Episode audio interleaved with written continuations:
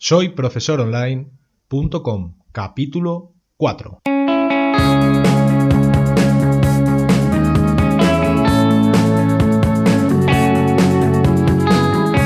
Bienvenidos al cuarto episodio de este podcast para cualquier persona que desee compartir sus conocimientos e emprender en Internet al mismo tiempo, ganándose la vida con sus propios alumnos virtuales. Mi nombre es Héctor Abril y hoy vamos a tratar de explicar por qué esforzarnos de una manera constante nos proporcionará una homeostasis profesional, es decir, una autorregulación natural que nos beneficiará en nuestro proyecto.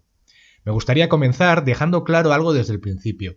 Si no eres constante en tu empeño, tienes muchas opciones de que fracases. Ahora bien, deberíamos hacer dos grandes grupos entre los emprendedores que comienzan miles de batallas en paralelo, pero no terminan ninguna, y los que establecen un camino para recorrerlo paso a paso, evitando distracciones por ideas surgidas en sus cabezas y que apuntan en su cuaderno para revisarlas en un futuro. Recordad que la constancia es una virtud que se adquiere con el tiempo y esforzarse en conseguirla redundará en el logro de nuestras pretensiones. Cuando nos planteamos una idea en la que nos autorretamos a conseguirla, debemos formularla como una carrera de fondo más que como un sprint. Es injustificable dar pasos de gigantes algunos días y minúsculos en otros momentos. Conjugar un tándem entre la vida profesional y personal nos va a ayudar a mejorar el ritmo constante del día a día, generando la ya mencionada en el anterior podcast sensación de realización profesional. Imaginémonos que comenzamos nuestro proyecto y durante las primeras semanas estamos esforzándonos al máximo, un sinfín de horas delante del ordenador, mientras preparamos todos los aspectos de nuestro negocio y le vamos dando forma poco a poco. Paralelamente, nuestra vida social sigue rodando y los que tenemos alrededor no terminan de comprender si el esfuerzo sobrehumano que estás haciendo merecerá la pena.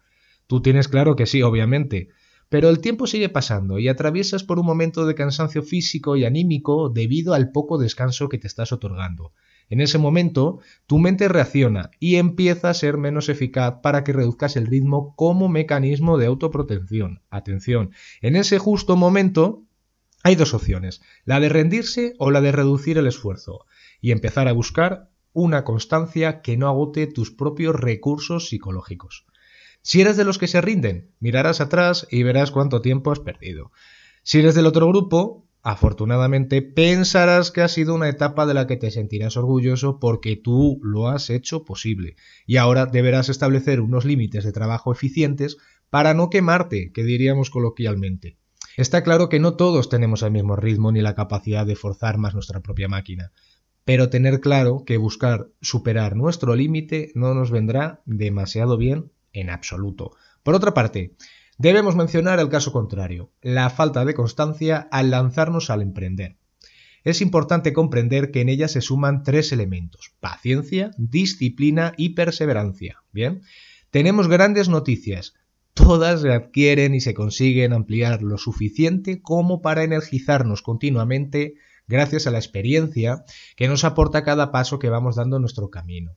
Es un mero trámite de aprendizaje, cuando salimos de nuestra zona de confort y no dudamos en seguir avanzando en nuestro empeño. ¿Comprendéis? Al definir cada uno de estos tres fundamentos, vamos a descubrir por qué son tan vitales para aportar constancia. Por una parte tenemos la paciencia, el saber esperar durante el tiempo correcto y mantener una actitud firme ante las complicaciones que nos vayan surgiendo. La disciplina, por su parte, nos va a permitir controlar las emociones para que éstas no nos controlen a nosotros. Y por otra parte, la perseverancia ayuda a atravesar los retos que nos encontremos hasta llegar a la meta que nos impongamos. Fijaros, que con la constancia podemos ir descubriendo aspectos muy positivos que no habríamos pensado en un inicio. Grandes sorpresas que nos van a aliviar la carga de trabajo en los momentos menos favorecedores, gracias al beneficio que nos aporte. Recordar que la suerte se busca y no solamente nos la imponen. Pensar que el esfuerzo no es negativo siempre que tengamos claro dónde se encuentran nuestros límites y los aplicamos en dosis constante, ya que es la inercia la que nos ayudará a salir de un tropiezo en un momento determinado. Cuando comencé hace siete años, mis horarios de trabajo no estaban demasiado establecidos. Me levantaba temprano, y no cesaban avanzar indistintamente del número de horas que me pasaba frente al ordenador. Con el paso del tiempo tuve que establecer un ritmo más apropiado y acorde con mi trabajo y a mi vida personal, que empezaba levemente a erosionarse. Es cierto que tenía mucha motivación, pero sabía que en algún momento podría explotar algo de todo ello. Con mucha precaución detuve todo aquello y empecé a pensar en mí en vez de mi proyecto. La verdad es que funcionó, y aquí estoy ahora para poder contártelo. Me gustaría, para terminar, que hicierais una pequeña reflexión y mirarais a vuestro alrededor.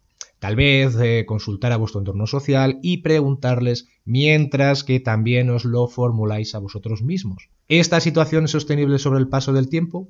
Y por otra parte también plantearos, ¿cumplo los tres fundamentos de la constancia o me pueden los nervios y la frustración? ¿Por qué? Tal vez deberíamos practicar más nuestro ritmo al esforzarnos antes de avanzar en nuestro proyecto. Y con esto acabamos por hoy. Espero que os haya gustado. Para el próximo capítulo hablaremos sobre los recursos tecnológicos con los que comenzar. Y esperamos teneros a todos con las orejas bien pegadas.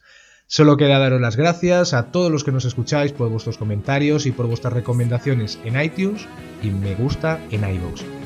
Recordar que nos podéis escribir desde el formulario de contacto en soyprofesoronline.com. Nos escuchamos en el próximo capítulo y hasta entonces, un enorme saludo. Adiós.